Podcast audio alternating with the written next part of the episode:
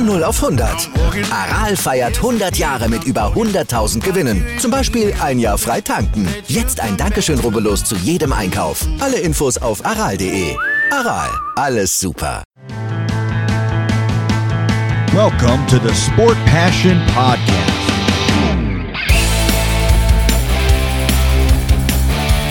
And here is your host, Lars Marendorf.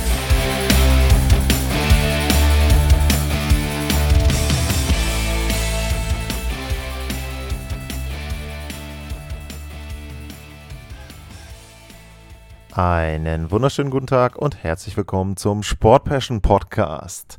Und herzlich willkommen zur Ausgabe 250 vom Sport Passion Podcast.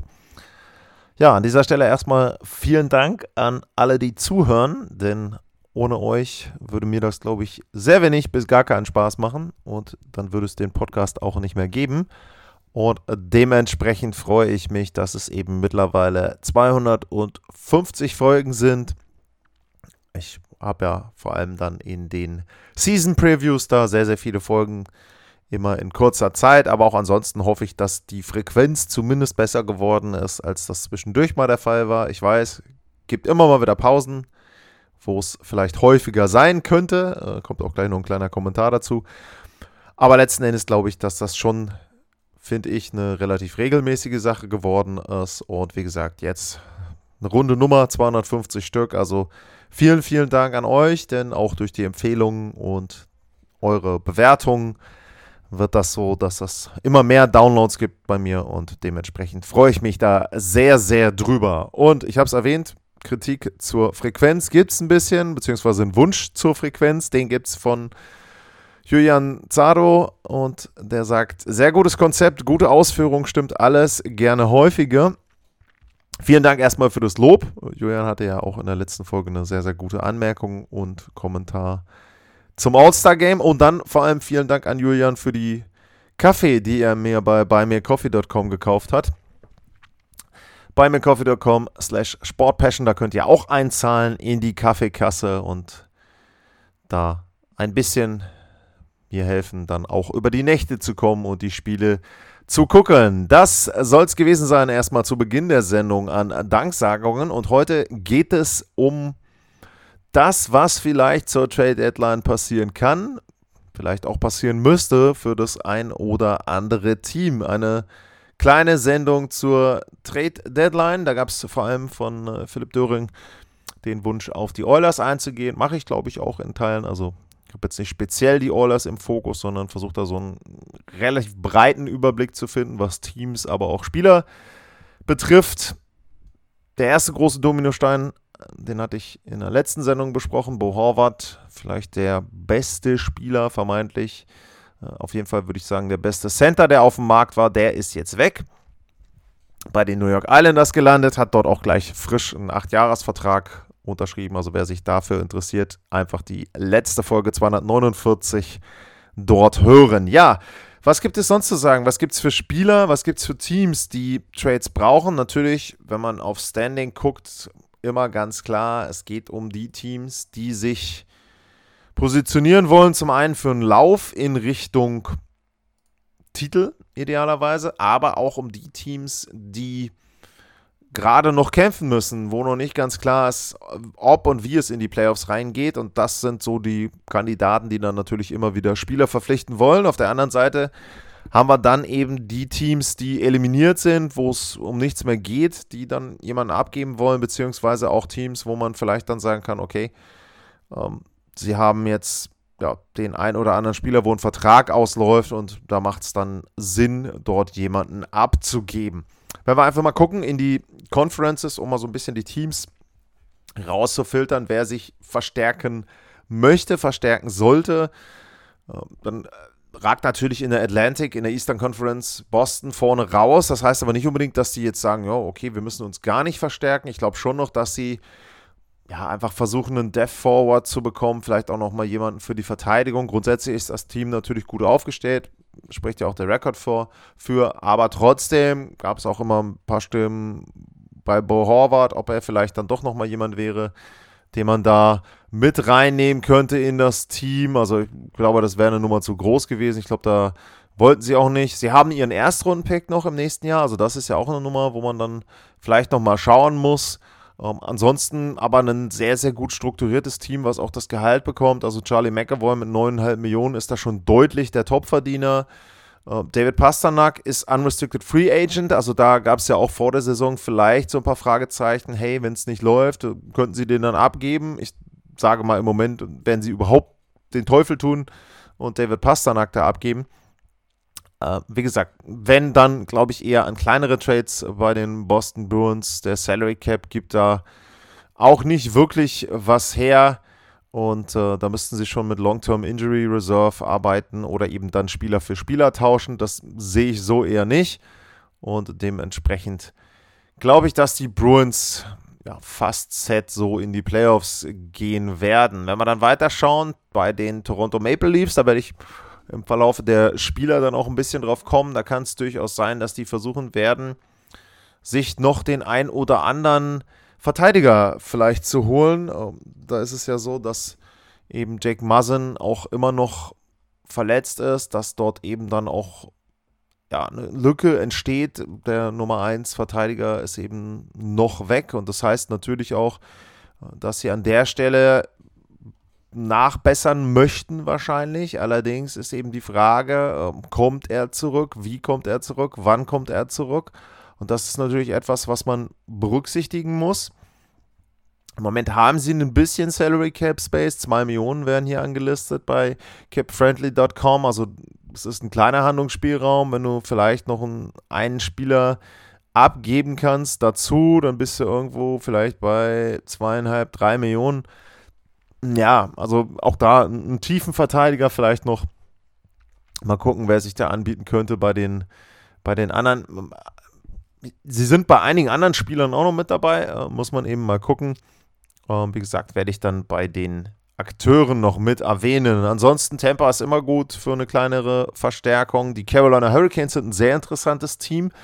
Die hatten ja Max Pacioretty sich geholt im Sommer und da war dann relativ schnell die Achillessehne kaputt und dann hieß es aber, ja gut, okay, macht ja nichts, ne, Recovery und er kommt dann im Verlauf der Saison. Er ist auch eingestiegen, hat auch seine Spiele gemacht, aber er hat sich dann eben wieder die Achillessehne gerissen, was natürlich sehr fatal ist, denn wenn das einmal so eine chronische Verletzung wird, dann ist es sehr, sehr schwierig für einen Spieler nochmal vernünftig zurückzukommen. Also erstmal gute Besserung an ihn. Und dann ist das natürlich auch eine schlechte Nachricht fürs Team, denn in den fünf Spielen hat er schon gezeigt, was er ihnen bringen kann, nämlich drei Tore in fünf Spielen. Was jetzt nicht so das Schlechteste ist bei 13:38 Eiszeit. Also, wenn er sich da langsam eingespielt hätte, dann wäre das eine sehr, sehr gute Verstärkung gewesen vorne für die Offensive. Also, da würde ich schon sagen, bei den Carolina Hurricanes kann man sich denken, dass die bei offensiven Spielern nochmal mit reinhorchen werden und versuchen werden, da vielleicht den einen oder anderen dann zu sich zu lotsen. Die New Jersey Devils, da ist es auch so, dass sie ein junges Team sind. Ähm, ist natürlich eine Mannschaft, die jetzt noch nicht für mich zu den Titelkandidaten gezählt werden sollte, aber eben entsprechend ähm, trotzdem, glaube ich, auf der Suche nach Verstärkung ist. Nur Problem, sie sind auch fast capped out, wenn man jetzt den normalen Salary Cap nimmt, wenn man Long-Term Injury mit reinmacht und äh, dann den Deadline Cap Space berechnet, sind sie irgendwo bei 2 Millionen. Erstrundenpick, Zweitrundenpick haben sie auch noch. Also da ist ein bisschen Verhandlungsmasse noch mit dabei. Auch da, wie gesagt, bei den Spielern gab es ein, zwei Gerüchte, wo Carolina vielleicht mit dabei ist. Ähm, müssen wir mal schauen, was dann letzten Endes da realistisch ist. Wir gehen weiter noch im Osten. Die New York Rangers, die werden immer heiß gehandelt. Patrick Kane, da nämlich nicht viel vorneweg. Der ist jemand, der da immer auftaucht, aber auch bei anderen Spielern. Die Rangers sind auf der Suche, auch offensiv sich da nochmal zu verstärken. Sehen sich, glaube ich, auch als Titelkandidaten, was man jetzt auf den ersten Blick, wenn man sieht, dass sie im Eastern Conference Finale waren letztes Jahr, auch durchaus verstehen kann. Ähm, aber auch da muss man eben gucken, was möglich ist. Die werden sich auch nicht komplett äh, verausgaben wollen. Die Rangers haben tatsächlich, äh, zumindest im Moment, so wie es aussieht, vergleichsweise viel Salary Cap Space. Ähm, Im Moment hier wird von 5,4 Millionen äh, werden hier aufgelistet bei Cap Friendly für den Deadline Cap Space. Also das wäre natürlich was, da kannst du fast einige der Spieler, die ich dann nenne, direkt schlucken. Vielleicht sogar ein oder zwei, wenn noch das abgebende Team da was behalten wird. Sie haben tatsächlich auch ihren eigenen Draft-Pick noch und äh, wenn ich mal gucke, sie haben einen Conditional Draft-Pick von den Dallas Stars und äh, wenn der nicht zieht, ähm, weil er in den Top 10 landet, was im Moment ja unwahrscheinlich ist, denn die Stars werden aller Voraussicht nach die Playoffs erreichen. Das heißt, sie haben dann diesen Pick von den Dallas Stars und hätten zwei Erstrunden-Picks, mit denen sie tauschen könnten. Also das ist schon dann eine kleine Hausnummer. Da kannst du schon, wenn du eben sagst, äh, hier, liebes Team, gib mir deinen Spieler, behalte das halbe Gehalt, kriegst einen Erstrunden-Pick dafür. Also da könnten die Rangers richtig, richtig Rabatz machen, sage ich mal, auf Shopping-Tour gehen zur Trade-Deadline. Also muss man, glaube ich, aufpassen. New York Rangers, ein Team, was vielleicht einen größeren Deal planen kann. Die Washington Capitals, ja, meiner Deals, da wird nicht so viel passieren. Man hat jetzt Lars Eller gehört, der war jetzt Healthy Scratch. Also da ähm, könnte eben was passieren, weil sie da sagen, okay, ähm, den brauchen wir so nicht mehr oder der passt nicht ins Team rein, wie auch immer. Pittsburgh Penguins würden sicherlich auch sehr gerne was machen und da muss man ja ganz klar sagen, Capitals und Penguins sind, solange Crosby und Ovechkin aktiv sind, Teams, die tief in den Playoffs kommen wollen, denen ist die Zukunft herzlich egal was man da auch verstehen kann. Also ja, Teams, die auf jeden Fall was versuchen werden. Groß wird nichts möglich sein, aber so mittlere Deals werden da schon auch von den Penguins und den Capitals vielleicht eingetütet. Die New York Islanders brauchen wir nicht groß drüber reden, haben ihren ersten Trade schon gemacht. Es könnte natürlich auch sein, dass sie noch was weiteres planen. Lou Lamarillo ist da immer mit dabei, aber wie gesagt, für ein Team, was im Moment immer noch nicht in den Playoffs ist, von den Punkten her, schwierig da noch mehr Deals einzufädeln. Buffalo Sabres, junges Team, da ist die Frage, wie viel ihnen ein Playoffs-Einzug wirklich wert ist. Die sind tatsächlich im Moment das Team mit dem meisten Cap Space. Ähm, wenn man mal guckt, äh, das sind dann im Moment, äh, hier sind es 18, irgendwas. Also, ja, ähm, damit kann man schon Tauschgeschäfte machen. Damit kannst du schon große Spieler mit aufnehmen. Da könntest du vielleicht auch von Teams, die Spieler abgeben wollen, einen Vertrag mitnehmen, den die nicht haben wollen und dir das dann auch noch ein bisschen vergüten lassen. Also Buffalo ist eine Mannschaft, die was machen kann. Ähm, ist die Frage, inwieweit sie sich da festlaufen wollen. Es ist ja dann auch so, gibt auch ein paar Unrestricted Free Agent dann, dann im nächsten Jahr. Ja, schwierig da auch eine Prognose abzugeben, aber ich würde sie auf jeden Fall zu den Bayern zählen und ähm, also zu den Käufervereinen. Florida Panthers würden gerne, können nicht so viel. Ottawa Senators sind schon ein Team, wo du fast sagen musst, macht vielleicht nicht so viel Sinn. Wurden sehr häufig mit Jacob Chikrin in Verbindung gebracht. Hm. Philadelphia Flyers, ich hoffe nicht für die Flyers, dass sie groß kaufen werden, sondern eher, dass sie versuchen, zum Beispiel einen Van Riemsdyk abzugeben und da noch irgendwie was für zu bekommen. Detroit ist es ähnlich. Ähm, da gibt es ja ein paar Spieler, wo du vielleicht sagen kannst, ähm, wenn sie wissen, dass der Vertrag nicht verlängert wird, äh, zum Beispiel von einem äh, Bertuzzi, dann ist es einfach so, dass du dann auch irgendwo dann handeln musst im Interesse des Clubs und sagen musst, okay, komm, ähm, dann geben wir dich eben ab. Dylan Larkin, der Captain, ist auch ohne Vertrag noch. Pius Suter ist Unrestricted Free Agent. Oskar Sundquist, das sind so Spieler, die kann man vielleicht dann gut abgeben. Sie haben sehr, sehr viele Verteidiger, also Oli Mata, äh, Jordan Österly, ähm, Jake Wallman. Das sind alles Verteidiger, die keinen langfristigen Vertrag haben, die jetzt vielleicht dann auch das Team wechseln könnten. Äh, muss man sehen. Also ich würde sie eher als Seller sehen, die Detroit Red Wings. Und dann ansonsten, ja, Montreal und äh, Columbus sowieso. Da wird alles verkauft was in irgendeiner Form möglich ist und nicht zum langfristigen Plan zu den jüngeren Spielern gehört. Western Conference, Dallas Stars, sicherlich ein interessantes Team. Viel wird da nicht möglich sein. Ist, glaube ich, auch nicht unbedingt nötig, sind ja im Moment immer noch auf 1 in der Conference, in ihrer Division. Also die sind, glaube ich, sehr, sehr zufrieden. Klar, den einen oder anderen meiner Deal, um sich zu verstärken, ähm, sicherlich. Aber ich würde da nichts absolut Wildes äh, erwarten. Wenn man dann dahinter guckt, die Winnipeg Jets, so ein bisschen überraschend eines der besseren Teams in der Liga.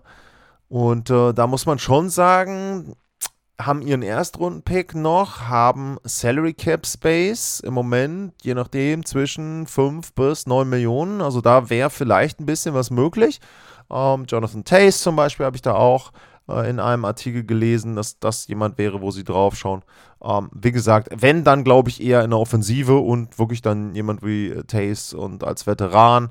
Aber wird immer ein bisschen schwierig sein, weil Tace muss dann auch zustimmen, um nach Winnipeg zu gehen. Und das haben wir selten gesehen, dass Spieler, die selber entscheiden können, wo sie hingehen, dann sich für die Winnipeg Jets da entscheiden. Minnesota Wild würden sicherlich gerne, sind aber vom Salary Cap Space her sehr, sehr am Limit. Matt Dumba ist immer jemand, der genannt wird, wo gesagt wird, oh, der wird jetzt weggetauscht. Du musst aber auch ein Team haben, was ihn aufnehmen will und die äh, Minnesota Wild sind mitten im Playoff-Rennen. Also ich sehe jetzt nicht unbedingt, äh, dass da irgendeine andere Mannschaft hingeht und sagt, äh, wir möchten ihn jetzt unbedingt haben und ihr kriegt noch Assets und weiß ich nicht was, vielleicht Spieler für Spieler, aber ja, auch sehr, sehr schwierig. Ähm, dann, wenn man weiter guckt, einen Moment, jetzt haben wir die andere Division Pacific, Seattle Kraken, Bayer-Team, ganz klar, die wollen kaufen, haben drei Zweitrunden-Picks, da muss man aufpassen im Draft, also die können sie durchaus einsetzen, haben ihren Pick auch noch in den nächsten drei Jahren auf jeden Fall. Ist, glaube ich, was, wo sie auf jeden Fall handeln werden, haben auch vergleichsweise viel Salary Cap Space im Moment zwischen 2,3, 3,6 Millionen. Da kann man sich ja auch noch mal ein bisschen was hin und her schieben. Also auch da, ich glaube, die sind nicht abgeneigt, dann sich noch mal jemanden zu holen, der auch wieder ein Death Piece ist, der noch vielleicht ein bisschen mehr Erfahrung noch mit reinbringt, muss man sehen, äh, wer dann da eben bei Seattle auch Sinn macht. Was komplett wild ist, glaube ich, da eher nicht. Ähm, es sei denn, irgendjemand ist an einem Spieler von Seattle intensiv interessiert, was ich jetzt so auf den ersten Blick, glaube ich, nicht so sehen würde. Die Los Angeles Kings sind auf der Suche nach Hilfe in der Verteidigung. Und da ist es schon so, dass man bei den Kings da eben sagen muss, sind auch ein Team, was jetzt eben gut spielt, besser spielt, vielleicht auch wieder, äh, als man das bisher erwarten konnte. Und da ist es schon so, dass sie vielleicht auf der äh, linken Seite jemanden suchen und von der rechten Seite in der Verteidigung jemanden abgeben werden. Um, das wäre so wahrscheinlich dann das, was da passieren kann. Vielleicht auch nochmal gucken in Richtung Torhüter. Da ist es ja im Moment auch so, dass sie mit äh, Phoenix Copley ja im Grunde jemanden haben, der jetzt eher der dritte Torhüter ist. Spielt gut, aber ähm, ob das jetzt so die Lösung ist, mit der du in die Playoffs gehen willst, hm, also vielleicht dann, weiß ich nicht, aber ich glaube mit James Reimer, also zum Beispiel die San Jose Sharks, weiß ich nicht, ob die jetzt gerne mit den Los Angeles Kings einen Trade durchführen würden. Vegas Golden Knights, schwieriges Team, sehr, sehr schwieriges Team. Ausgangslage hat sich komplett verändert. Mark Stone wieder operiert. Zweite Rücken-OP seit Mai, also im Mai das erste Mal, meine ich, operiert. Da hatte er letztes Jahr sehr, sehr große Probleme. Dann eben jetzt nochmal Jack Eichel absolut in der Formkrise. Stevenson, Chandler Stevenson, der All-Star, trifft nicht. Also die sind überhaupt nicht gut drauf. 2-6-2 der Rekord in den letzten zehn Spielen komplett abgerutscht. Im Moment sogar in Gefahr, die Playoffs zu verlieren. Jetzt ist es natürlich insoweit sehr schwierig, weil die Vegas Golden Knights haben die höchste Payroll der NHL mit äh, 96,3 Millionen. Jetzt sagt man natürlich, wieso? Salary Cap ist ja aber 82,5. Ja, ist richtig. Allerdings ist es so, sie haben sehr, sehr viel Long-Term Injury Reserve. Also zum Beispiel haben sie ja Shea Weber mit dabei, Robin Lenner, der äh, mittlerweile auch pleite ist, ist ja im Moment auch Long-Term Injury Reserve. Patrick Nolan, Zach Whitecloud. Also da sind einige Spieler drauf, die nicht spielen für die Vegas Golden Knights und auch wie Shea Weber nie spielen werden. Und dementsprechend ist da dann doch wieder ein bisschen Salary Cap Space, wenn sie kreativ sind oder wenn sie eben auch eigene Spieler tauschen. Um, ähm, muss man sehen. Ich stelle mir das auch wirklich schwierig vor. Ich weiß auch nicht, ob dann irgendwann die anderen General Manager nicht einfach sagen: Oh, komm, Leute, also nicht schon wieder, wir helfen euch jetzt nicht irgendwie aus der Misere raus. Uh, dementsprechend, ich kann mir nicht vorstellen, dass die Golden Knights irgendwas richtig Großes und richtig Verrücktes machen werden. Edmund Oilers, die werden tauschen, meiner Meinung nach. Sie werden versuchen, einen Forward zu bekommen. Jesse Puljujavi ist immer so derjenige, der da genannt wird als jemand, den sie abgeben. Sie sind sicherlich interessiert an Verteidigern. Seit Duncan Keith weg ist, fehlt da vielleicht so ein bisschen was. Ein Veteran. Ähm, ich habe nachher auch bei den Spielern ein paar interessante, die auch mit den Oilers in Verbindung gebracht werden. Also ich glaube schon, dass da die Edmonton Oilers tätig sein werden. Inwieweit es dann richtig verrückt wird und inwieweit sie auch dann zum Beispiel ihren Nummer 1 Pick dann abgeben wollen. Ken Holland war da bisher sehr, sehr zurückhaltend. Ich weiß nicht, ob er sich das dieses Jahr auch leisten kann. Sie haben den Nummer 1, Nummer 2, also Erstrunden, Zweitrunden, Drittrunden-Pick in diesem Jahr noch zur Verfügung, um zu tauschen. Also, wenn, dann würde ich sagen, dieses Jahr oder nächstes Jahr, denn äh, ansonsten ist die Ära Dreiseitel McDavid quasi vorbei. Und ein Conference Final halte ich dann für sehr dünn als Resultat wenn du zwei Top 5 Spieler hast und den besten Spieler seiner Generation eben dabei auch noch. Also, ja, ich, die Oilers werden was machen. Wie viel möglich ist, muss man sehen. Calgary, sehr schwieriges Team, sehr, sehr schwierig einzuschätzen. Hatte ich ja auch in der Sommerpause gesagt, eine sehr verrückte Offseason, gezwungenermaßen viele Veränderungen, die sie machen mussten, haben sie in der Offseason scheinbar auf dem Papier ganz gut aufgefangen mit Nazim Kadri, mit Jonathan Huberdeau. Ähm, Huberdeau ist nicht so eingeschlagen, wie man das sich erhofft hat. Kadri ist okay.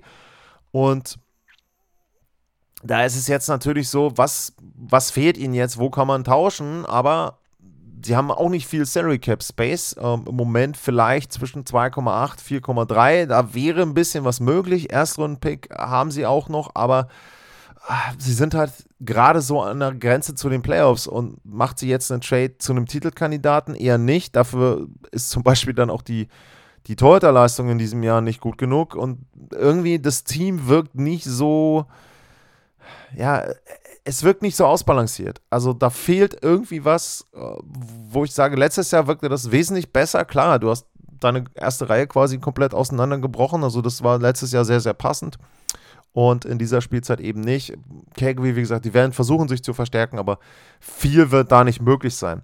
Colorado ist ganz klar, verrate ich kein Geheimnis, auf der Suche nach einem Center, der Nachfolger von Nazim Kadri wird.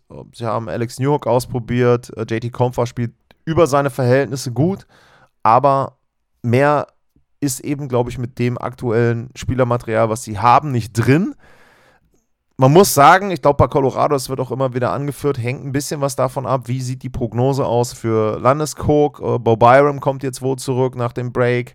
Äh, Nichushkin ist dann hoffentlich auch wieder so gesund, dass er nicht wieder nach zwei, drei Wochen äh, wieder für drei, vier Wochen ausfällt. Das wird wichtig sein. Wenn die merken in den nächsten ein, zwei, drei Wochen, dass sie gesund sind, dann werden sie versuchen, das zu bekommen, was möglich ist. Ähm, nachher, wie gesagt, es werden Spieler genannt von mir, da sind die Avalanche an vielen Stellen mit dabei, Verteidigung eher nicht. Vielleicht ein Dev-Verteidiger, äh, Jack Johnson wird da äh, als Rückkehrer genannt und so weiter. Aber ansonsten, ja, Center-Position, Two-Center-Position ist vielleicht was, es sei denn, sie sind kreativ und stellen einen der anderen Forwards auf Center und holen sich dann jemanden für die zweite Reihe. Muss man sehen, Colorado wird aber, wenn sie der Meinung sind, dass sie die Playoffs erreichen, versuchen, alles zu kaufen, was irgendwie an äh, Verstärkung möglich ist, meiner Meinung nach. Die Nashville Predators, sehr, sehr interessante Situation, vielleicht so ein bisschen ähnlich wie die Florida Panthers. Hatten letztes Jahr natürlich nicht so eine überragende Spielzeit, aber die befinden sich gerade so an der Grenze, wo du sagen kannst, naja, ähm, Rückstand von vier Punkten zum Wildcard-Platz, drei Spiele weniger als Calgary, das ist möglich. Auf der anderen Seite, was willst du dir dann damit erkaufen? Im letzten Jahr hast du dir einen Sweep abgeholt gegen Colorado, jetzt wäre es dann im Moment gegen Dallas, okay, äh, wird wahrscheinlich kein Sweep, aber eine richtige Chance würde ich jetzt den Nashville Predators gegen wen auch immer, der da oben ist, nicht unbedingt ausrechnen. Dafür ist dann das Team insgesamt nicht gut genug in diesem Jahr. Die waren letzte Spielzeit einfach auch besser. Da war der Fluss da, klar, das, war, das waren die Automatismen. Ich habe es gesagt, Matt Duchesne, Frostberg, Career Season, dann holst du deine Punkte, dann selbst wenn du dann gegen Colorado dir diesen Sweep abholst, ist die Saison, glaube ich, insgesamt noch etwas, wo man sagen kann, ja, das ist ein Erfolg. Nur in dieser Spielzeit, weiß ich nicht, Jussi Saros wirkte zwischendurch auch nicht so besonders doll. Er hat sich jetzt gefangen, wirklich gute Zahlen mittlerweile. Aber ansonsten, da fehlt so ein bisschen was. Und dementsprechend schwierig da jetzt auch zu sehen, wie sie, wie sie agieren werden, haben auch, ja, je nachdem, die könnten sogar ein bisschen mehr Salary Cap Space haben, auch, haben auch ihre Picks, haben zum Beispiel zwei Drittrunden-Picks, zwei Viertrunden-Picks, die werden sie sicherlich irgendwie aufteilen, dass sie da mindestens jeweils einen noch abgeben gegen den Spieler, aber viel mehr weiß ich nicht, also ob sie da irgendwo in die richtig großen Hausnummern reingehen und wie gesagt, bei einigen Spielern ist ja dann auch notwendig, dass die zu dir hinkommen wollen. Also nicht nur, dass das Team sie aufnehmen will, sondern du musst sie dann äh, auch überzeugen, dass sie zu dir kommen wollen. Die St. Louis Blues, das ist für mich der Start der Verkäuferteams in der Western Conference. Und da geht es dann eben los. Werden ein paar Spieler nachher genannt von mir. Vancouver Canucks haben schon begonnen damit. Ähm, da gab es, glaube ich, auch die Frage, äh, muss ich gleich nochmal gucken bei Twitter, wer das denn war ähm, wie die Canucks oder wie, es bei den Canucks jetzt dieses Jahr noch weitergeht. Ähm, ich glaube halt einfach, sie werden hoffentlich aus Sicht der Canucks versuchen, die Spieler loszuwerden, die nicht zum Longtime-Plan gehören. Und ähm, ja, dann ist es so, dass sie da eben auch, ich sag mal, bei jedem Spieler sich das anhören werden. Würde ich aus Sicht der Canucks so machen und dann eben gucken, dass man da möglichst viel rausholt für den Neuaufbau. Die San Jose Sharks, ganz klares Verkäuferteam, gibt es zwei Riesenkandidaten. Einmal Timo Meyer und dann eben noch Erik Karlsson. Wobei man sagen muss, wenn wir jetzt mit Karlsson anfangen, da ist natürlich das Problem, A, er ist relativ alt, B, er ist normalerweise verletzungsanfällig, dies Jahr toi toi toi bisher nicht und er hat, das ist das größte Problem, einen sehr hoch datierten Vertrag. Bei Timo Meyer ist das Umgekehrt, der ist mit 26 im besten Alter noch, hat einen im Moment guten Vertrag mit 6 Millionen und ist Restricted Free Agent. Das heißt, wenn du dir den holst und du hast Platz und kannst irgendwie in der Sommerpause ein bisschen schaffeln und noch was freischaufeln, dann kannst du den lang langfristig bei dir im Team mit aufnehmen. Ähm, da ist zum Beispiel auch das Gerücht, dass irgendwie so ein Sign-and-Trade oder sowas ausgehandelt werden soll, bevor es dann zu einem neuen Team geht. Also das ist auf jeden Fall eine Mannschaft, die Sharks, die da sehr aktiv sein werden. Glaube ich auch, was den Salary Caps betrifft, dass sie wieder das vermieten, was sie an Salary Cap Space haben und da eben anbieten anderen Teams. Für einen Draft Pick nehmen wir zweieinhalb, zwei Millionen von irgendeinem Vertrag mit rein und äh, sind dann eben das dritte Team, was da hilft, das Ganze dann für den Titelkandidaten, der den anderen Spieler haben will, dann möglich zu machen. Ja, was gibt es noch zu sagen? Arizona wird verkaufen, was sinnvoll ist. Anaheim Ducks, John Klingberg will man immer verkaufen und die Blackhawks sowieso. Die haben teilweise meiner Meinung nach Spieler so auch nur unter Vertrag genommen, um sie dann jetzt zur Trade Deadline wieder abgeben zu können. Das war so einmal der Rundumblick, sage ich jetzt mal, auf die Teams. Grobe Einschätzung zu den einzelnen Teams. Wer zu den Verkäufern gehört, vielleicht auch so kleine Einschätzung eben, was möglich ist. Dann gehen wir mal die Spieler durch und ähm, ich habe jetzt hier von TSN das Tradebait Board zum einen mit dabei. Ich habe mir aber auch Notizen von anderen gemacht. Also das entspricht ungefähr in der Schnittmenge dem, was ihr bei den diversen Seiten findet werdet. Also da unterscheiden sich diese Tradebait Boards nicht wirklich. Das ist eben die Auflistung der Spieler, wo man sagt, das sind diejenigen, wo wir von ausgehen, dass die getauscht werden.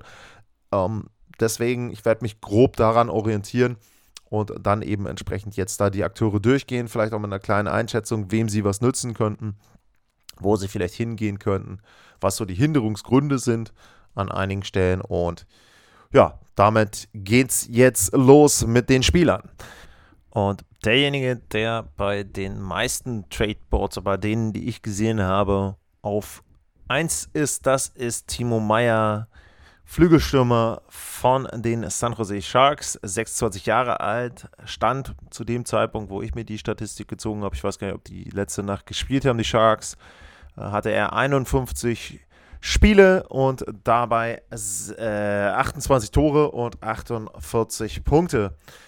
Ähm, bei ihm ist die Besonderheit, er ist ein Restricted Free Agent, das heißt also, wenn ein Team ihn verpflichtet, hat es erstmal das Recht, ihm einen neuen Vertrag anzubieten und hätte dann auch die Möglichkeit, entsprechend gleichzuziehen mit den anderen. Das unterscheidet ihn ein Stück weit von den allermeisten, äh, von den allermeisten anderen Kandidaten auf der Trade-Liste, die viele ja, unrestricted Free Agents sind, beziehungsweise dann entsprechend ein Jahr Vertrag vielleicht oder sowas. Aber ja, im Normalfall ist es eben so, dass die unrestricted sind. So, das heißt also, wenn man sich das Ganze jetzt anschaut und sagt, okay, man möchte Timo Meyer verpflichten, dann verpflichtet man einen Spieler, den man eventuell, wenn es denn klappt, auch noch längerfristig verpflichten kann. Ne? Gibt da noch eine Qualifying Offer, wo man eben ein bestimmtes Gehalt für ihn bezahlen muss. Aber grundsätzlich ist es schon so, ähm, dass man erstmal wahrscheinlich über die Saison hinaus Kontrolle hat. Das ist natürlich etwas, was dann entsprechend auch den Preis hochtreibt.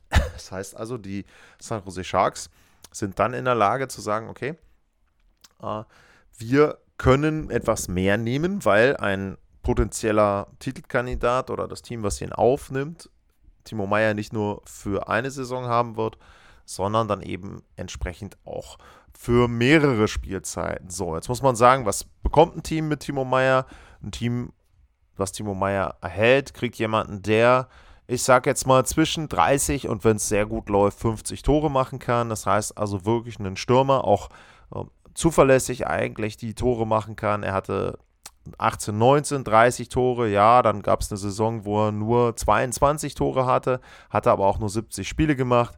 Und ähm, dann gab es die eine Covid-Spielzeit, da war er nicht so gut drauf, aber letzte Saison eben 35 Tore, jetzt schon 28. Also wenn, wenn er sich nicht verletzen sollte, sieht es so aus, als könnte er seine persönliche Bestmarke da in der NHL übertreffen. Dementsprechend er wahrscheinlich der beste Stürmer auf dem Markt. Und wenn ich jetzt einfach mal so durchgucke, auch hier bei den Statistiken, ist er auch mit deutlichem Abstand derjenige, der die meisten Tore hat. Tatsächlich, wenn man mal weiter durchschaut, kommt hier zum Beispiel dann unten irgendwann Erik Karlsson als Verteidiger mit 16 Toren, derjenige, der auf 2 ist, was die Tore betrifft. Also äh, ja, da entsprechend dann eben hinten dran. Aber bleiben wir gleich bei Karlsson. Ist ja dann eben auch bei den San Jose Sharks ein Thema. Und da ist es natürlich so, dass der auch interessant ist für einige Teams. Ach nein, Entschuldigung, äh, nochmal zurück zu Timo Meyer. Hab natürlich über den Spieler geredet, aber für wen kommt er denn in Frage? Das, was ich gelesen habe tatsächlich und was ich ein bisschen zusammengetragen habe, ist, dass New Jersey, die Rangers, Toronto, Carolina und die Buffalo Sabres wohl interessiert sind. Buffalo finde ich interessant, weil ich habe ja vorhin schon erwähnt, die haben relativ viel Cap Space heißt also, sie könnten eben direkt damit rechnen, ihm einen neuen Vertrag zu geben. Das wird bei den meisten anderen schwieriger. Ich glaube, dass im Grunde alle da so ein bisschen tricksen müssten. Speziell Toronto halte ich für eine sehr exotische Variante. Also das kann ich mir kaum vorstellen, dass das irgendwie passt, dass äh, Timo Meyer bei Toronto landet. Wäre auch meiner Meinung nach nicht unbedingt das, was die Maple Leafs bräuchten an Spieler. Aber gut, standen halt mit drauf bei dem, was ich gelesen habe.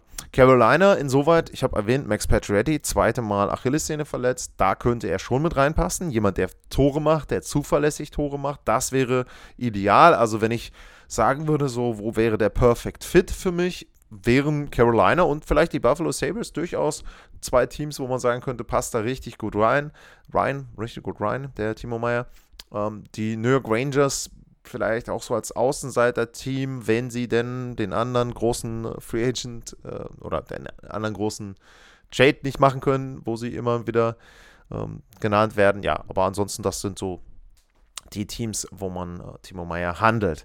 Dann eben, jetzt kommen wir mal zurück. Erik Karlsson, der ist in einer Comeback-Saison unterwegs. Vor allem ist er bisher, was ja ein Unterschied ist, auch zum letzten Jahr, verletzungsfrei, gesund und da hat er natürlich jetzt Gelegenheit, richtig, richtig an den Statistiken zu schrauben. Er wird als großer Kandidat für die Norris Trophy gehandelt, alles wunderbar, aber das große Problem bei Erik Karlsson oder zwei Probleme sind im Grunde erst 32, also das ist schon etwas ein Alter, wo er auch schon einige Verletzungen hinter sich hat, eben entsprechend. Und bei ihm das größte Problem ist der Vertrag. Er verdient pro Jahr 11,5 Millionen, heißt also, dass das aufnehmende Team ihn da irgendwo unterm Cap unterbringen müsste. Und was man auch noch sagen muss, er hat vier Jahre hinter dieser Saison noch Vertrag. Das heißt also, wenn man jetzt sagen kann, okay, komm, wir wollen ihn für einen Playoff-Run haben, vielleicht zwei, das wäre noch okay, aber du hast ihn dann eben nachher, wenn er ja dann 36, 37 Jahre alt ist. Ist nicht ideal. Ich glaube, Erik Karlsson kann nur getauscht werden, wenn mindestens ein Team noch mit dazukommt. Ähm, heißt also, die Sharks behalten einen Anteil des Gehaltes, vielleicht kann man das irgendwie dritteln. Ähm, ein Team ein Drittel, ähm, die Sharks ein Drittel und dann äh, das aufnehmende Team auch noch ein Drittel, dann bist du bei knapp unter 4 Millionen. Dann kann ich mir schon vorstellen, dass er irgendwo mit reinkommen könnte, aber im Moment sehe ich das äh, nicht so richtig. Und ähm, ja, es gab auch immer mal wieder die Rö Gerüchte, auch jetzt schon während der Saison, dass die Ottawa Senators vielleicht interessiert sein könnten, ähm, dass man da eben sagen könnte, okay, ähm, das ist ein Homecoming, eine ne gute Story, viel good Story. Er ist auch im Sommer immer wohl wieder noch in Ottawa oder in der Nähe unterwegs, wo er ja auch schon lange Zeit gespielt hat. Ähm, ja, wäre ganz nett. Auf der anderen Seite, ähm, vom Vertrag her passt er eben nicht so wirklich rein, ähm, weil er eben noch lange Vertrag hat und da also auch entsprechend nicht so richtig in die Altersstruktur reinpasst. Sie haben mit Claude Giroux auch einen Veteranen, der im Prinzip schon die Jungen führen soll. Also, ähm, ja, weiß ich nicht. Sie suchen einen Verteidiger, ganz klar, Ottawa, aber hm, wirkt jetzt nicht so wie der ideale Fit für mich. Die anderen Teams, die einen Verteidiger suchen, Toronto, Edmonton, dafür ist er A, glaube ich, zu teuer und B, ist er ihnen dann wahrscheinlich auch ein Stück weit zu alt. Edmonton könnte man natürlich sagen, mit Duncan Keith im letzten Jahr jemanden verloren. Klar, also ich sage jetzt mal so, wenn sie es irgendwie hinkriegen, machen die Teams das auch. Also ich glaube jetzt nicht, dass Toronto oder Edmonton wirklich Nein sagen würden, wenn sie in irgendeiner Form, ohne groß den Kern zu gefährden, einen Erik Karlsson bekommen könnten und der Vertrag ist dann eben, weiß ich nicht, 4 äh, Millionen, 5 Millionen, vielleicht 6 Millionen pro Jahr. Das geht eigentlich dann noch. Ähm, dann machen die Teams das auch. Also gar keine Frage. Aber äh, eher unwahrscheinlich für mich, eher insgesamt unwahrscheinlich, glaube ich, äh, dass Erik Karlsson den Verein wechselt. Ein weiterer Verteidiger allerdings, da ist die Wahrscheinlichkeit schon wesentlich höher, dass der ein neues Logo auf der Brust trägt. Das ist Jacob Chikrin von den Arizona Coyotes. Und der wird ja im Grunde schon seit anderthalb Jahren groß gehandelt, also als jemand, der demnächst einen neuen Arbeitgeber hat. Aber man muss eben sagen, da wurde auch jetzt erstmal abgewartet, weil er verletzt war im letzten Jahr, weil er dann zu, der, zu Beginn der Saison jetzt auch nochmal verletzt war. Mittlerweile ist er wieder gesund und mittlerweile ist es auch so, dass er eben dann auch entsprechend wieder spielt. Und wenn ich mal gucke, er hat jetzt 35 Spiele, 27 Punkte, 23 Minuten im Schnitt pro Partie, also absolut zuverlässig mittlerweile. Er kann links spielen, kann rechts spielen, ähm, ist auch da ein bisschen flexibler einsetzbar. Und was bei ihm natürlich wirklich das Geniale ist, der ist vergleichsweise jung, der ist 24, hat ein Cap-Hit von 4,6 und nur noch zwei Jahre Vertragslaufzeit. Also schon ein sehr, sehr gutes Paket. Dementsprechend allerdings auch die Forderung. Die Arizona Coyotes fordern, glaube ich, ähm, Erstrunden-Pick, glaube Erstrunden, Drittrunden-Pick und ein Prospect dazu. Das kann nicht jedes Team zahlen. Und da muss man eben gucken. Aber ganz klar, ich habe es ja eben schon gesagt, die Teams, die ich erwähnt habe, Ottawa auch, sicher, Toronto auf jeden Fall und Edmonton. Aber zum Beispiel auch die Los Angeles Kings sind da eine Mannschaft, die dort zumindest mal vorfühlen wird. Und ähm, wenn ihr mich jetzt fragen würdet, würde ich einfach mal aus, aus Außenseitergründen sagen, die Kings machen am Ende das Rennen. Fände ich auch irgendwie interessant, weil Ottawa, äh, weil Toronto und Edmonton schätzt man so, hm, ja, Titelkandidat. Die Kings laufen ein bisschen so unterm Radar im Moment, sind auch vorne mit dabei in der Pacific. Die Pacific ist nicht gut, also muss man ja wirklich sagen, der Westen insgesamt ist eher durchwachsen, kein richtiges Spitzenteam aktuell, hat viele Gründe, aber ähm, im Pazifik ist es dann vor allem auch so. Und wie gesagt, ich sehe da im Moment ähm, Los Angeles mit einer guten Chance, ihn zu bekommen. Wenn es dann Toronto oder Edmonton wird, ja, auch nicht schlecht. Ähm, vielleicht auch irgendwas Verrücktes und äh, die Tampa Bay Lightning hauen da irgendwie mit rein. Ich weiß es nicht. Aber ähm, eher, wie gesagt, die drei Teams, Los Angeles, Edmonton, Toronto bei Jacob Chikrin sind schon diejenigen, wo ich da sagen würde, das ist jemand, ja, da könnte er landen. Dann gehen wir mal weiter hier in der Liste. Ähm, nächste wirklich, wirklich große Name und das ist dann die andere Alternative, wo die Rangers immer wieder gehandelt werden. Patrick Kane von den Chicago Blackhawks. Flügelstürmer, spielt keine so gute Saison für seine Verhältnisse, war ja die letzten Jahre immer zuverlässig bei einem Punkt oder ein bisschen drüber pro Partie. Dies Jahr nicht.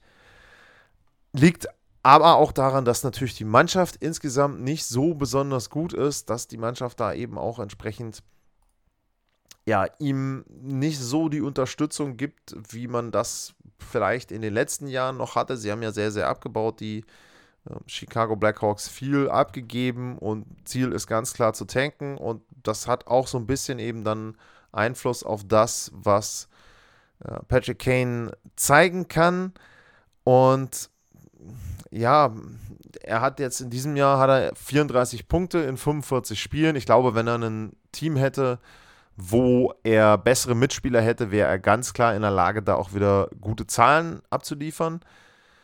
Frage ist bei ihm, wichtigste Frage ist, will er überhaupt weg? Jetzt sah das für mich im letzten Jahr so aus, im Sommer äh, auch im Grunde ist nur die Frage, er entscheidet sich zum einen A, wann er weg will und B, wohin er will. Er hat eine No-Movement-Clause, kann also vollkommen alleine entscheiden, wo möchte ich hin, kann sich sein Team aussuchen, so wie letztes Jahr Claude Giroux, wenn er sagt, ich möchte dahin und nur dahin und nicht irgendwo anders hin, dann müssen die Chicago Blackhawks, wenn sie ihn denn abgeben wollen, diesen Wunsch erfüllen. Die beiden Teams, die da immer wieder genannt werden, sind die New York Rangers, weil natürlich da die alte Connection besteht zum Bradman, zu Artemi Panarin, der ja auch bei den Blackhawks gespielt hat, und die Colorado Avalanche. Wobei bei der Avalanche gesagt werden muss, einen Flügelstürmer suchen sie nicht zwangsläufig, aber wie gesagt, äh, wenn sie dann einfach da durchwürfeln und ein bisschen umstellen und jemand anderen dann eben als Center hinstellen, dann ist es durchaus möglich, dass sie eben Patrick Kane dann auch holen. Bei ihm muss man dazu auch wieder sagen, auch da ist der Vertrag etwas, was die Sache ein bisschen verkompliziert. 10,5 Millionen pro Jahr heißt also, mindestens die Hälfte muss irgendwo bleiben, wahrscheinlich bei den Blackhawks. Und ähm, dann kann dieser Deal über die Bühne gehen. Ja, Rangers, Avalanche, also wenn er denn irgendwo hingeht, dann muss es wirklich ein Titelkandidat sein. Ähm, Bruins weiß ich nicht, ob die das wollen und irgendwie hinkriegen. Hätte natürlich auch irgendwie so ein bisschen einen komischen Verlauf, weil er ja gegen die Bruins 2013 auch den Stanley Cup gewonnen hat. Also ja, ist dann auch irgendwie so ein bisschen wieder crazy, wenn er dann bei dem Team landet, was er geschlagen hat. Weitere Teams, sehr ist dann was möglich, aber wie gesagt, er kann selber entscheiden, wo er hin will. Und vor allem scheint es so zu sein, dass gar nicht so klar ist, dass er überhaupt in irgendeiner Form woanders hinwechseln möchte. Und mittlerweile ist auch so, dass ein bisschen die Frage ist, er hat ja eine kleine Verletzung jetzt auch im Moment, die muss er erst auskurieren. Also so ein paar kleinere Unsicherheiten sind da schon. Es ist nicht mehr so deutlich wie im letzten Sommer, dass Patrick Kane überhaupt irgendwo anders hinwechseln möchte. Und wenn wir dann schon bei den Blackhawks sind, dann gehen wir gleich mal auf die weiteren Kandidaten ein, die da vielleicht weggehen könnten. Nächster Kandidat ist Jonathan Tace, auch von den Blackhawks. Der hat ebenfalls einen sehr guten und hochdotierten Vertrag. Bei Tace muss man sagen, dass er von der Leistung her unter äh, Kane anzuordnen ist in den letzten Jahren. Dieses Jahr ist er ähnlich mit dabei, hat sogar mehr Tore, hat äh, 14 Tore und 28 Punkte in 46 Spielen. Das ist für seine Verhältnisse mittlerweile wieder akzeptabel, aber er ist eben in den letzten Jahren deutlich älter geworden, hat ja eine Saison auch ausgesetzt und ja, also ist vom, vom Niveau her, würde ich sagen, nicht ganz da einzuordnen, wo ein Patrick Kane einzuordnen war, wenn er denn oder ist, wenn er denn gesund ist. Bei äh, Jonathan Tace ist aber die Situation, dass er eben Center ist und wenn man sich jetzt mal die anderen Center anguckt, dann ist er hinter Ryan O'Reilly, der ist noch da. Aber ansonsten ist er dann eben die Nummer zwei, würde ich jetzt sagen, wenn man so guckt, was da an Centern wahrscheinlich zur Verfügung steht und dementsprechend könnte man natürlich auch sagen, könnte einen hohen Preis bringen, aber auch bei ihm ist so, er kann selber entscheiden, wo er hin will. Er wird garantiert nur zu einem Titelkandidaten gehen wollen. Da wird auch immer wieder die Colorado Avalanche genannt. Da würde es natürlich super passen. Er wäre dann ein Center, da könnten sie dann durchwechseln und immer mal wieder was anderes probieren, ob er jetzt in der zweiten Reihe spielt oder in der dritten Reihe. Man muss natürlich dazu sagen, wenn er zum Beispiel in der zweiten Reihe spielt und kriegt dann da äh, Nichushkin und äh, Landeskog dazu, wenn die denn beide gesund sind, dann fällt da auch nicht wirklich auf, dass der ein bisschen gealtert ist, sondern dann ist es eher so, äh, dass er da, finde ich, dann sehr gut reinpasst. Also das wäre dann, glaube ich, schon eine zweite Reihe, die nicht unbedingt jedes Team gerne sehen möchte. Aber auch da eben das Problem mit dem Vertrag. Das heißt also auch da müssen irgendwie die 10,5 Millionen Dollar untergebracht werden. Und Ähm, ja, das ist eben genau das gleiche wie bei Patrick Kane. Da muss irgendein Verein, seien es die Blackhawks, vielleicht egal, idealerweise noch ein drittes Team mit involviert sein und da eben entsprechend was vom Gehalt mit übernehmen. Ansonsten gibt es natürlich diverse Teams, die einen Center gut brauchen können, gar keine Frage. Carolina wird da auch immer wieder genannt, die auch beim zweiten Center-Position so ein bisschen Unruhe haben. Äh, Wäre auch eine Möglichkeit, kann ich mir vorstellen. Wie gesagt, Jonathan Tace, wenn überhaupt, dann ein Titelkandidat. Und ähm, Außenseiterchancen auch ähm, werden da manchmal genannt bei den Edmonton Oilers. Da könnte man jetzt natürlich argumentieren, er bringt Veteran Leadership, Duncan Keith ist weg.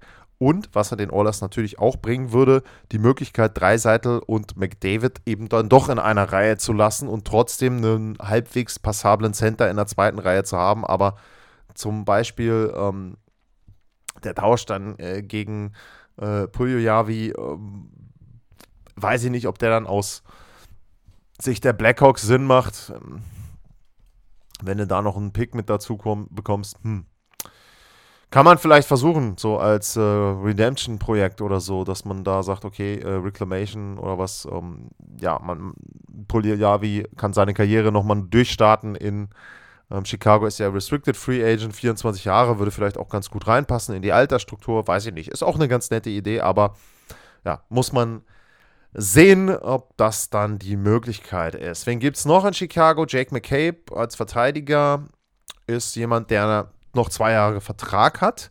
4 Millionen Dollar, 29 Jahre alt. Und ich glaube schon, dass der jemand ist, wo man sagen kann, ja, ähm, der ist jetzt, ist kein, keiner, der jetzt einen riesen Unterschied macht, aber er ist ein solider Verteidiger. Er ist jemand, der unter Kostenkontrolle ist. Wie gesagt, du hast zwei Jahre dann noch und äh, 4 Millionen pro Jahr im Vertrag. Also finde ich schon etwas, wo man sagen kann, ähm, da könnten schon Teams wie Toronto und auch Edmonton und auch Los Angeles mal anklopfen und sagen, hey, ne, wäre da nicht jemand äh, für uns und äh, könnte man vielleicht gucken, ähm, ja, weiß ich nicht. Wenn sogar Chicago davon die Hälfte an Gehalt behalten würde, wäre es super. Ähm, dann für 2 Millionen, zwei Jahre so ein Verteidiger, also nicht schlecht. Allerdings, wenn das der Fall ist, dann kannst du auch viele andere mit nennen. Dann könntest du wirklich im Prinzip jeden, der irgendwie eine Titelchance hat, mit nennen. Denn ein Verteidiger, der sage ich mal, den du flexibel vielleicht als 4, 5, 6, 7 einsetzen kannst, ne? je nachdem, wie du es haben willst.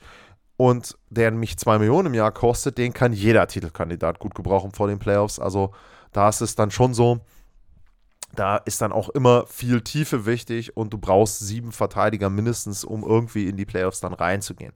Max Domi wäre noch einer von den Blackhawks, den man auch noch nennen könnte. Der hat den Vorteil, dass er als Center oder Flügelspieler einsetzbar ist. Ist sicherlich jetzt nicht top-notch, also ne, überhaupt gar keine Frage. Ähm, spielt im Moment eben auch als Center, hat auch 14 Tore, also mit Tace, äh, wenn man den Vergleich da nimmt, der hat mehr Punkte als Jonathan Tace. Ist auch natürlich jünger, 27 Jahre, Vertrag läuft aus, 3 Millionen, sehr niedrig. Also, das wäre auch schon jemand, wo man sagen könnte: Jo, ähm, den kann auch ein Titelkandidat gut gebrauchen der kann dann in der zweiten, dritten, vierten Reihe überall spielen, so ungefähr, ne? je nachdem, wo du ihn brauchst. Man muss aber ähm, dazu so ein bisschen sagen, er hat jetzt in den Playoffs ja letztes Jahr für Carolina gespielt, 14 Spiele, 6 Punkte, war jetzt nicht so mega überzeugend. Ähm, ja, also wird sicherlich bei einem anderen Team landen, glaube ich, aber auch da, hm, wenn der zu eurem Team kommt, nicht gleich die Sektkorken knallen lassen, sondern immer gucken, wie er dann auch reinpasst. Wenn er gute Mitspieler hat, hoffe ich äh, dann auch für das Team, dass er sich da so ein bisschen mit anpasst. Aber ansonsten ist das eben etwas, äh, wo man vorsichtig sein muss. Er hat einen Track Record, der nicht so besonders gut ist und er hat ja auch schon einen Grund, dass er eben in den letzten Jahren andere Teams auch hatte, immer mal wieder. Also ja, fröhlich durchgewechselt. Ähm, Sam Lafferty wird noch genannt, teilweise äh, Flügelspieler von den Blackhawks, ja, auch anderthalb Millionen, ein Jahr Vertrag. Ähm, noch darüber hinaus, yo, Dev Piece, was irgendwo anders lang kann. Dann äh, hatten wir eben über Verteidiger gesprochen. Ein großer Verteidigername, der sich ein bisschen aus dem Schaufenster rausgespielt hat. Das ist John Klingberg. Der ist ja zu den Anaheim Ducks gegangen, nachdem ja eigentlich im Sommer es hieß, er ist der Verteidiger, der an Nummer 1 gehandelt wird bei den Free Agents. Ist er aber nicht bei einem Top-Team untergekommen, hat auch keinen langfristigen Vertrag bekommen, sondern nur einen Einjahresvertrag. Und er hat das Problem, dass er bei den Ducks einen sehr schlechten Saisonstart hatte. Also wirklich einen schlechten Saisonstart hatte, da sich quasi dem Team angepasst hat. Es ist jetzt besser geworden in letzter Zeit. Und er hat so ein bisschen gezeigt, dass er anknüpfen kann an das, was er in Dallas an Leistungen aufs Eis gebracht hat, ist jetzt im Moment bei 17 Punkten in 43 Spielen. Klar, als Verteidiger ist jetzt nicht mega Kriterium, aber er ist natürlich ein offensiver Verteidiger. Das heißt, jemand, der ihn verpflichtet, möchte zum Beispiel auch sein Powerplay beleben, möchte natürlich auch irgendwo gucken, ähm, dass er da auch ein bisschen was ähm, eben dann auch von der Verteidigerposition in Richtung Offensive mit generieren kann. Er ist kein Shutdown-Defender, gar keine Frage. Bei ihm ist so 7 Millionen um, ähm, ist das Gehalt, ist in Ordnung. DAX behalten die Hälfte dabei, würde ich sagen. Dann passt er in viele Teams mit rein. Aber ähm, was man da jetzt sagen muss, aus seiner Sicht schlecht, ähm, seine No-Movement-Clause oder No-Trade-Clause, also egal, was er hatte, ist ausgelaufen. Jetzt können die DAX quasi bestimmen, wo er hingeht. Ist für ihn schlecht, für Anaheim gut, damit sie dann auch irgendwie da einen Gegenwert bekommen. Er wird woanders landen, glaube ich. Frage ist, ob er wirklich irgendwo beim Contender landet. Namen, die Teams, die genannt werden, sind die Oilers, äh, sind die Maple Leafs. Sicherlich da auch wieder die Frage, inwieweit sie sich das leisten können, inwieweit es auch reinpasst.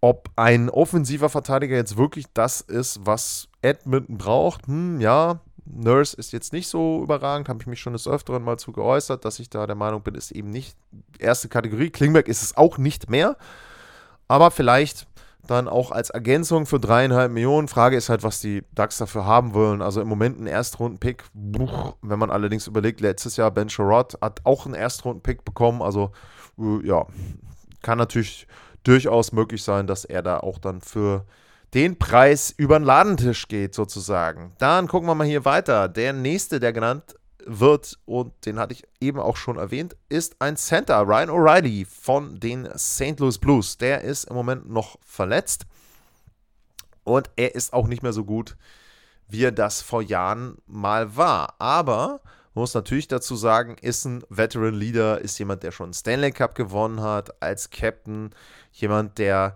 sehr, sehr gut spielen kann in der in den Playoffs, also wirklich da genau das, was du als Titelcontender brauchst. 7,5 Millionen ist sein Gehalt. Hälfte behält St. Louis. Dann passt er auch wieder in sehr, sehr viele Dinge mit rein, in sehr, sehr viele Teams mit rein.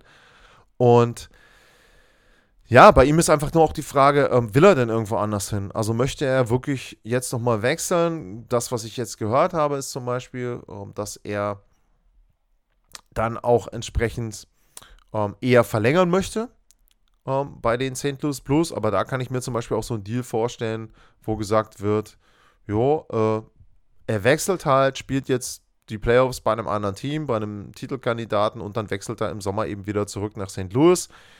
Bei ihm werden immer wieder genannt die Colorado Avalanche, auch weil die halt einen Center suchen, am besten auch für die zweite Reihe. Da würde er natürlich klasse reinpassen. Ich weiß aber nicht, ob jetzt aufgrund der Rivalität und Playoff-Serie letztes Jahr und auch so ein bisschen das Jahr davor war ja auch eine und so ein bisschen auch äh, zwischendrin so äh, Animositäten, ob da wirklich die Teams miteinander einen Trade machen wollen und ob er da auch hin will. Also ich glaube, die Blues würden ihn eher nur dahin schicken, woher, wo er denn hin möchte und nicht irgendwie jetzt sagen, jo, wir wollen jetzt unbedingt was rausbekommen. Und wie gesagt, bei St. Louis ist im Moment noch die Frage, sie sind ja noch so ganz bisschen dran an den Playoffs. Da muss sich ein Team eben auch darüber im Klaren sein, dass die Playoffs nicht mehr erreicht werden können oder dass es einfach auch nichts bringt, sie zu erreichen. Ist ja auch ein Punkt, äh, den man dann da anbringen kann. Wenn das so ist, wird Ryan O'Reilly auch wechseln, aber Colorado, ich weiß es nicht. Bin mir nicht so sicher. Boston wird des Öfteren genannt, finde ich ganz interessant. Auch da wieder, weil wieder genau so ein Spieler, der die Bruins geschlagen hat im Stanley Cup-Finale, wechselt dann dahin. Okay, ja, aber auch da, klar, die werden nicht Nein sagen, wenn sie es irgendwie hinkriegen können finanziell. Carolina, hatte ich erwähnt, brauchen auch ein Center. Also auch da würde er mit reinpassen. Ähm, ja, Brian O'Reilly wäre sicherlich jemand, den ein Titelkandidat gerne hätte. Ich bin mir nicht so ganz sicher, ob er jetzt wirklich wechselt. Muss ich mal kurz was trinken. Ihr habt vorhin die Adresse gehabt, falls ihr mir Kaffee geben wollt. Ich will es jetzt nicht nochmal sagen. So, weiter. Wen hatten wir schon? Uh, Jake McCabe habe ich erwähnt. Wladimir Tarasenko passt gut. Uh, Mannschaftskollege von Ryan O'Reilly. der hat vor anderthalb Jahren schon ähm, gefordert, ein Tauschgeschäft. Äh, jetzt mittlerweile ist es so, der Vertrag läuft aus im Sommer. Das heißt, ich würde jetzt mal davon ausgehen, er verlässt die Blues so oder so, weil er wollte ja eh weg und wäre gerne weggetauscht worden. 7,5 Millionen, auch bei ihm der Vertrag. Ähm, solide Saison, ist jetzt auch wieder zurück auf der verletzten, äh, von der verletzten Liste. Das natürlich entscheidend bei O'Reilly. Er muss halt gesund sein, ne? also gar keine Frage. Ähm, Tarasenko ist jetzt wieder zurück, ist wieder da. Und da glaube ich schon, ähm, dass sie da, wenn sie denn sagen, wir erreichen die Playoffs nicht mehr, ein bisschen was für ihn bekommen. Nicht mehr den Wert wie vor ein paar Jahren, gar keine Frage. Auf der anderen Seite war er auch mal länger verletzt, hat jetzt gezeigt, dass er zumindest stabil spielen kann. 38 Spiele, 29 Punkte. Ähm, sicherlich auch ein Spieler, der gut mit reinpasst.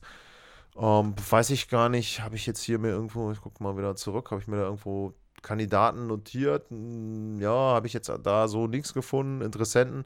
Rein jetzt mal philosophiert, könnte man natürlich auch überlegen, vielleicht passt er auch nach New York. Ähm, ist ja nun auch ähm, jemand, der vielleicht dann mit Panarin zusammenspielen kann. Weiß nicht, wie grün die beiden sich sind.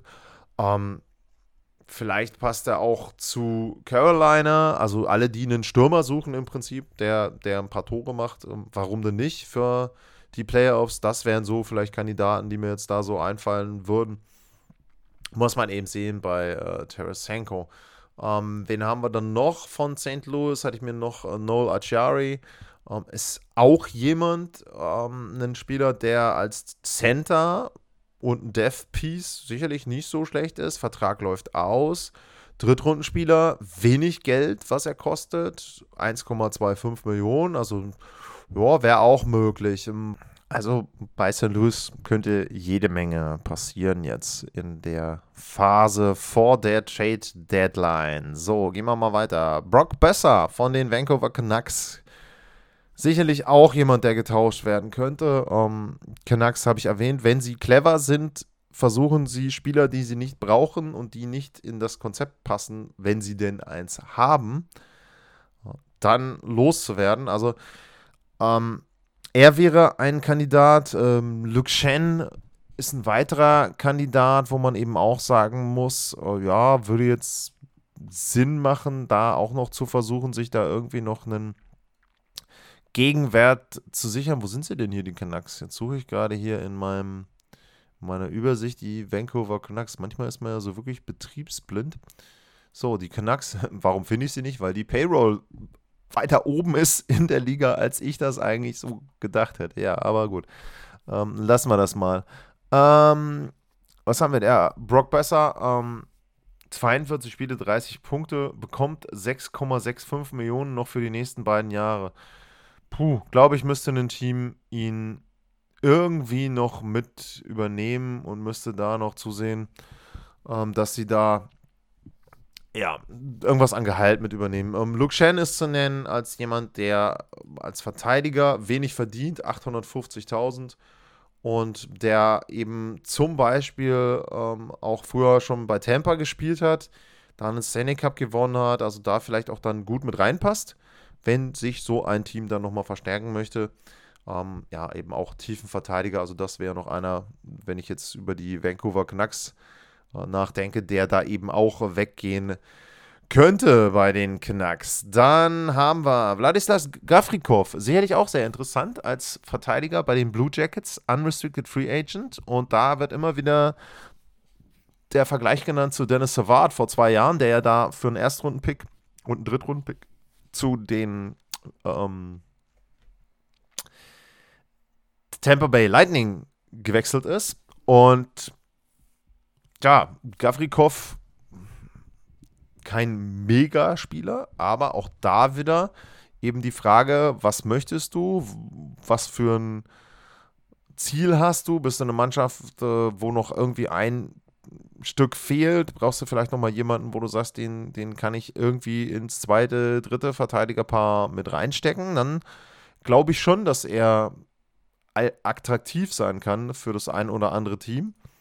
Ähm, ist eben dann die Frage, was man dafür bezahlen will. Wie gesagt, äh, Vertrag läuft da aus, 2,8 Millionen, den kriegst du gut unter.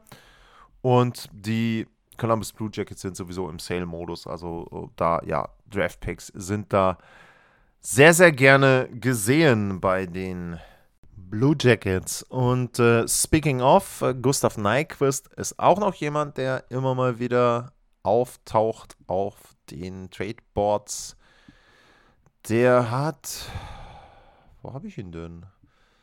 Gustav Nyquist. Achso, der ist gerade auf äh, Injured Reserve. Ja, gut, Vertrag läuft aus, 5,5 Millionen. Hm. Aber eben auch Veteran, 33 Jahre alt. Ja, gut, kann sein, aber wäre jetzt auch nicht derjenige, wo ich sage, ja, äh, Riesenunterschied. Hat 10 Tore in 48 Spielen. Ist damit wahrscheinlich Topscorer. Muss man nachgucken. Fast bei den. Nee, nicht ganz. Okay, sie haben vorne alle 14 Tore. Sind doch ein paar Spieler, die zweistellig getroffen haben bei den Blue Jackets, was mich schon fast wieder überrascht. Aber gut, okay, dann gucken wir mal weiter. Wen haben wir denn noch? Äh, Achso, bei Gavrikov vielleicht nochmal erwähnt. Kandidaten, die üblichen, die ich vorhin genannt habe. Also Oilers, Maple Leafs, vielleicht Los Angeles, weiß ich nicht. Pittsburgh Penguins wurden irgendwo genannt, habe ich mir hier notiert.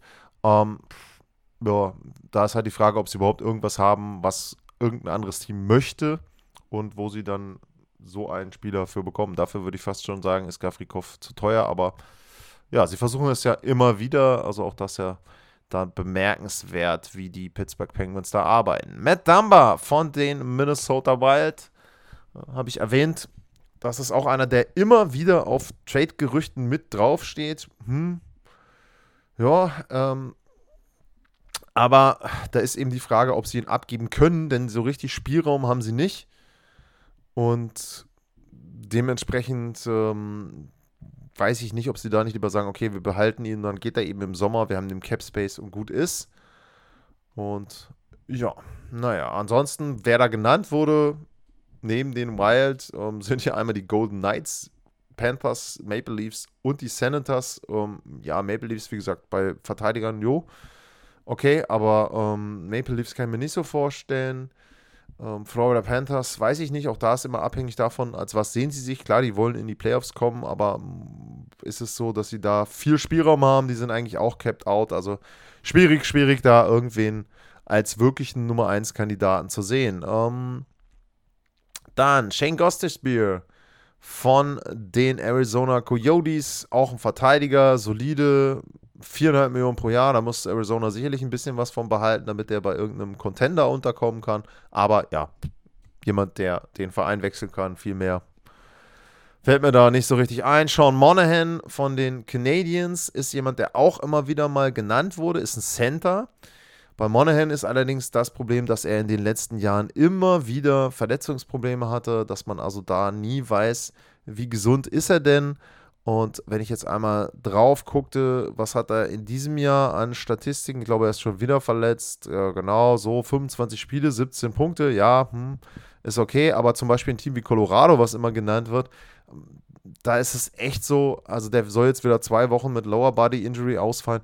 Die Avalanche ist schon gebeutelt genug durch Verletzungen. Da weiß ich nicht, da brauche ich mir dann nicht noch Sean Monahan holen als Kandidaten. Also da gäbe es dann, meine ich, andere Center, ähm, die dann attraktiver sind und wo man dann eben entsprechend äh, sich jemanden holen kann. Nick Bukestad, ähm, ich hatte eben Gostisbeer genannt, Nick Bukestad zum Beispiel von Arizona wäre so ein Low ähm, Coast-Kandidat, der hat auch elf Tore, 50 Spiele, hat ein paar mehr gemacht, kostet nur 900.000, also Gehalt, äh, was er dann an Gegenwert einbringt. Also das wäre eher so jemand, wo ich sagen würde, okay, wenn Colorado irgendwie bei den anderen Centern also keinen Taves bekommt, keinen Riley bekommt, äh, dann landen sie vielleicht irgendwann mal bei einem Nick Bukestad. Sean Monahan weiß ich nicht, ob sie sich das Problem dann da ans Bein binden wollen. Und ähm, ich gucke auch gerade mal, hat der noch Vertrag über die Saison? Nee, okay, hat ein Jahr nur Vertrag. Na gut, okay, das wäre noch was, ähm, was ihn attraktiver macht. Ähm, Joel Edmondson ist vielleicht auch nochmal jemand. Ähm, dreieinhalb Millionen Vertrag noch nächstes Jahr.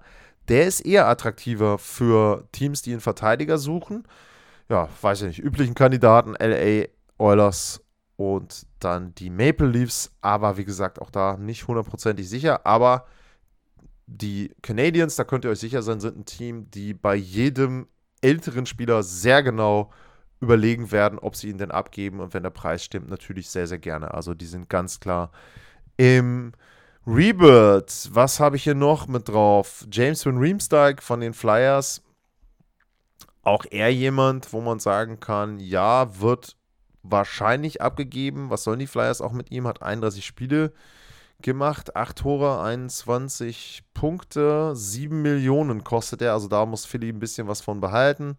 Unrestricted Free Agent nach der Spielzeit, ja, ganz klar Rental Player. Ähm, ja, kann man machen für die Reihe 2, 3, 4, je nachdem, wie tief das Team ist. Aber auch nicht so derjenige, der jetzt da groß Einfluss haben wird. Ivan Barbaschew, Ivan Barbaschew wird genannt von den Blues. Jo, mag sein, auch das jemand, der vielleicht dann wechseln kann. Edmondson hatte ich eben genannt von den Canadiens, ähm, Tyler Bertuzzi von den Red Wings. Wie gesagt, haben ein paar Spieler ähm, dort entsprechend, ähm, die ja da Trade-Kandidaten wären, aber ob er es dann ist am Ende und ähm, mit rausgeht. Um, ja, Vertrag läuft aus, also 4,75 Millionen kriegst du dann alleine schon mal ein bisschen eher unter. Wie gesagt, Red Wings behalten die Hälfte, dann ist es sicher machbar, ähm, aber auch da ist eben der Fit entscheidend und ob dann ein Team bereit ist, da viel für zu bezahlen. Was hat man noch? Die anderen hier, über die habe ich alle schon geredet. Ich gucke mal, ich habe hier zwei verschiedene Übersichten. Max Domi, ähm, Dimitri Kulikov von den Ducks, jo, das ist ein solider Verteidiger, zweieinhalb Millionen. Der erwarte ich schon, dass der irgendwie wechselt. Da können andere Teams sicherlich gucken und sagen, okay, ähm, den holen wir uns nochmal als Nummer 5, 6, 7 irgendwie mit rein und haben eine Sicherheit auf der Verteidigerposition. Cam Talbot wird manchmal genannt. Ah, interessant, bei den äh, Torhütern könnten wir vielleicht Cam Talbot und James Reimer sind so die beiden Torhüter, die ich gehört habe ähm, und gelesen habe, Cam Talbot. Da ist natürlich wieder die Frage, sind die Senators sich im Klaren darüber, dass sie die Playoffs nicht erreichen werden? Dann kann man ihn abgeben. Allerdings ist ja da auch wieder dann die Nummer, was bringt er mir denn an Leistung? Also, wenn ich ein Team bin, was jetzt einen Verteidiger, äh, einen Verteidiger, einen Torhüter sucht, als Backup, würde ich jetzt sagen, weil als Nummer 1 Torhüter äh, weiß ich nicht, da glaube ich nicht, dass die jetzt zu dem Zeitpunkt der Saison irgendwie gesucht werden, es sei denn, die Nummer 1 ist verletzt. Ja, ich weiß jetzt nicht, keine Ahnung. Wenn man jetzt mal nimmt, Vegas vielleicht als Backup für Logan Thompson, aber da jetzt Cam Talbot, ja, 2,9 Gegentorschnitt, 90% Fangquote, 12, 13 die Bilanz. Hm, weiß ich nicht. Das Gehalt ist okay mit 3,6 Millionen, weil da ja auch nicht mehr alles drauf ist auf dem Zettel. Äh, beziehungsweise weil es halt nicht so besonders hoch ist, das Gehalt, Entschuldigung. Ah, aber ja, ansonsten, hm, weiß ich nicht. Also vielleicht Vegas wüsste jetzt nicht, welches andere Team unbedingt noch einen zweiten Torhüter braucht, aber halte ich eher für unwahrscheinlich. Uh, bei James Reimer muss ich einmal nochmal gucken, wie da der Vertrag aussieht, da ist es schon eher so 2,25, genau, den kriegst du wesentlich besser dann unter als Team und ich glaube auch der Preis wird nicht so hoch sein. Da kann ich mir dann schon vorstellen, dass irgendein Team sagt, okay, komm, für einen Backup äh, bezahlen wir jetzt das und das und dann haben wir eben James Reimer, ja. Ist in Ordnung. Ähm, Jesse Puljojavi von den Oilers habe ich genannt ist eben so, dass da die Frage ist, äh, wann Kala Yamamoto zurückkommt. Wenn er zurückkommt, müssen sie irgendwie ein bisschen deichseln mit dem Cap und dann wäre der Finne eben schon jemand, den man abgeben könnte und wo man dann sagen kann, okay, da kann ich irgendwo ein bisschen Platz freischaufeln, aber man muss auch da dann erwähnen, er hat halt keinen großen Markt. Also er hat in den letzten Jahren nicht wirklich Werbung für sich gemacht und teilweise wird eben auch erwähnt, dass Edmonton ihn vielleicht einfach mit einem Draftpick irgendwo hinsteckt, damit sie Cap Space haben, damit sie dann vielleicht irgendwie einen Verteidiger holen können. Und wenn man jetzt noch über Edmonton nachdenkt, natürlich würden die auch gerne für die mittleren sechs, Reihe 2, Reihe 3 nochmal irgendwie einen Stürmer haben, wenn es möglich ist, das Ganze mit äh, Puyoyavi irgendwie in einem Package zu deichseln, und dann am Ende bei einem Verteidiger rauskommen für die ersten beiden Paare und bei einem Stürmer, wie gesagt, für die Reihe 2 und 3, wäre, glaube ich, so das Idealszenario für die Edmonton Oilers. Dann, was gibt es noch? Wen habe ich hier noch? Jack Roslovic wurde immer wieder genannt bei den Blue Jackets, hat mit 25 noch ein Jahr Vertrag bei 4 Millionen. Weiß man nicht, ob der Vertrag da nicht schon fast wieder ein bisschen hochdotiert ist. Enttäuscht auch sehr, wie viele bei den Blue Jackets. Weiß ich auch nicht, ob da jemand jetzt sagt, den hole ich mir, weil er hat keine Erfahrung, hat bisher keinen großen Erfolg gehabt in der NHL. Also dafür dann 4 Millionen, hm, glaube ich eher nicht. Ähm, Andreas Athanasio von den Blackhawks wird auch des Öfteren genannt. Sehr schneller Spieler, sehr interessanter Spieler. Ist auch jemand, der schon mal wirklich gut war. Ähm, Vertrag läuft aus, 3 Millionen, 10 Tore bisher dieses Jahr. Ja, okay, kann ich mir auch nochmal vorstellen, dass der irgendwo anders dann eine neue Heimat findet. Und da eben die Blackhawks sagen, jo, ne, zack, Draft-Pick her, sehr, sehr gerne, aber nichts Hohes, also ein Erstrunden-Pick oder sowas. Ne, das glaube ich nicht. Keine Ahnung, ein Zweitrunden- und ein Fünftrunden-Pick oder irgendwie sowas äh, für Athanasio. Und ähm, dann ist auch gut. Und dann will ich noch einmal hier durchgehen. Wen haben wir alles gehabt? Ich gucke mal einmal hier meine Liste durch. Gibt es da irgendwas, wo ich sage, den haben wir vergessen? Äh, Karel Wellmaker von den Arizona Coyotes, wenn man den Torhintermarkt noch mit betrachten will. Sicherlich, die Zahlen sind erstmal auch nicht so dolle. 3,19, 90,7 die Fangquote. Aber er hat noch zwei Jahre Vertrag, 2,73 Millionen. Das macht ihn schon mal sehr interessant. 26 Jahre alt. Und natürlich musst du berücksichtigen, wo spielt er denn? Spielt in Arizona, eines der schlechtesten Teams der Liga. Also kann man die Zahlen auch wieder so ein bisschen einordnen ja, bei ihm, wie gesagt, kann ich mir auch vorstellen, der könnte wechseln. Und ähm, da würde dann ein Team zuschlagen. Vielleicht nicht unbedingt ein Contender, irgendwie ein Team, was in den Playoffs ist und was vielleicht dann auch für die nächsten zwei Jahre noch einen weiteren Torhüter sucht. So, das war einmal querbeet meine Gedanken zu den Teams und Spielern vor der Trade Deadline mal schauen, ob irgendetwas, was ich heute so angedeutet habe, überhaupt Realität wird. Also es wird natürlich Tauschgeschäfte geben, aber Frage ist immer, wie viel. Zum Beispiel Top-Kandidaten wie Kane und Tays ähm, entscheiden eben selber. So, und wenn die beiden sagen, nee, wir wollen Legenden bleiben, wir wollen nur bei den Chicago Blackhawks spielen, was ich auch genial finde, wenn Spieler eben sagen, ähm, in dem Fall ja auch, wir haben drei Stanley Cups gewonnen, wir sind, sobald wir hier das äh, Spielen beenden, so schnell es geht, hängen unsere Trikots oben an der Hallendecke. Ja, warum sollst du wechseln? Ne? Also, das ist ja, Geld brauchen die beiden dann auch nicht mehr. Würden sie wahrscheinlich bei den Blackhawks trotzdem noch kriegen in den nächsten Jahren, wenn sie jetzt irgendwie sagen, wir hätten gerne nochmal jeder zwei Jahresvertrag oder was. Wäre, glaube ich, auch noch drin, aber. Ja, dann interessiert mich natürlich, wie bei allem, wie immer, eure Meinung. At Lars-Mar, info at sportpassion.de. Schreibt mir, was ihr von meinen Ausführungen haltet, was ihr selber glaubt. Vielleicht habt ihr auch selber noch Ideen, was weiß ich, Trade-Vorschläge oder mein Team braucht aber das und das. Was hältst du davon? Sehr, sehr gerne. Wie gesagt, lars-mar info at sportpassion.de. Das sind die Wege, wo ihr mit mir in Kontakt treten könntet. Ansonsten vielen, vielen Dank. Nochmal sei erwähnt, 250 Sendungen sind auch euer Verdienst. Das macht mir im Moment richtig, richtig Spaß. Und für heute Vielen Dank fürs Zuhören, bleibt gesund und tschüss.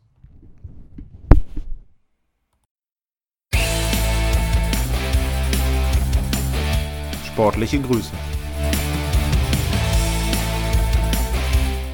Das war's, euer Lars.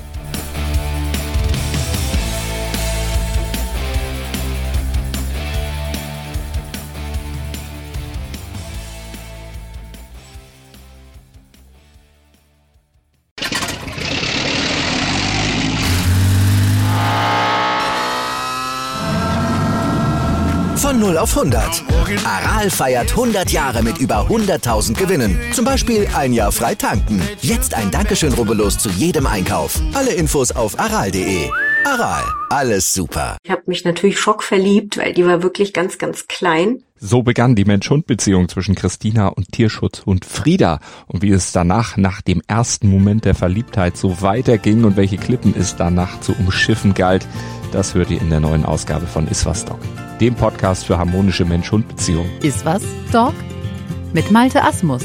Überall, wo es Podcasts gibt.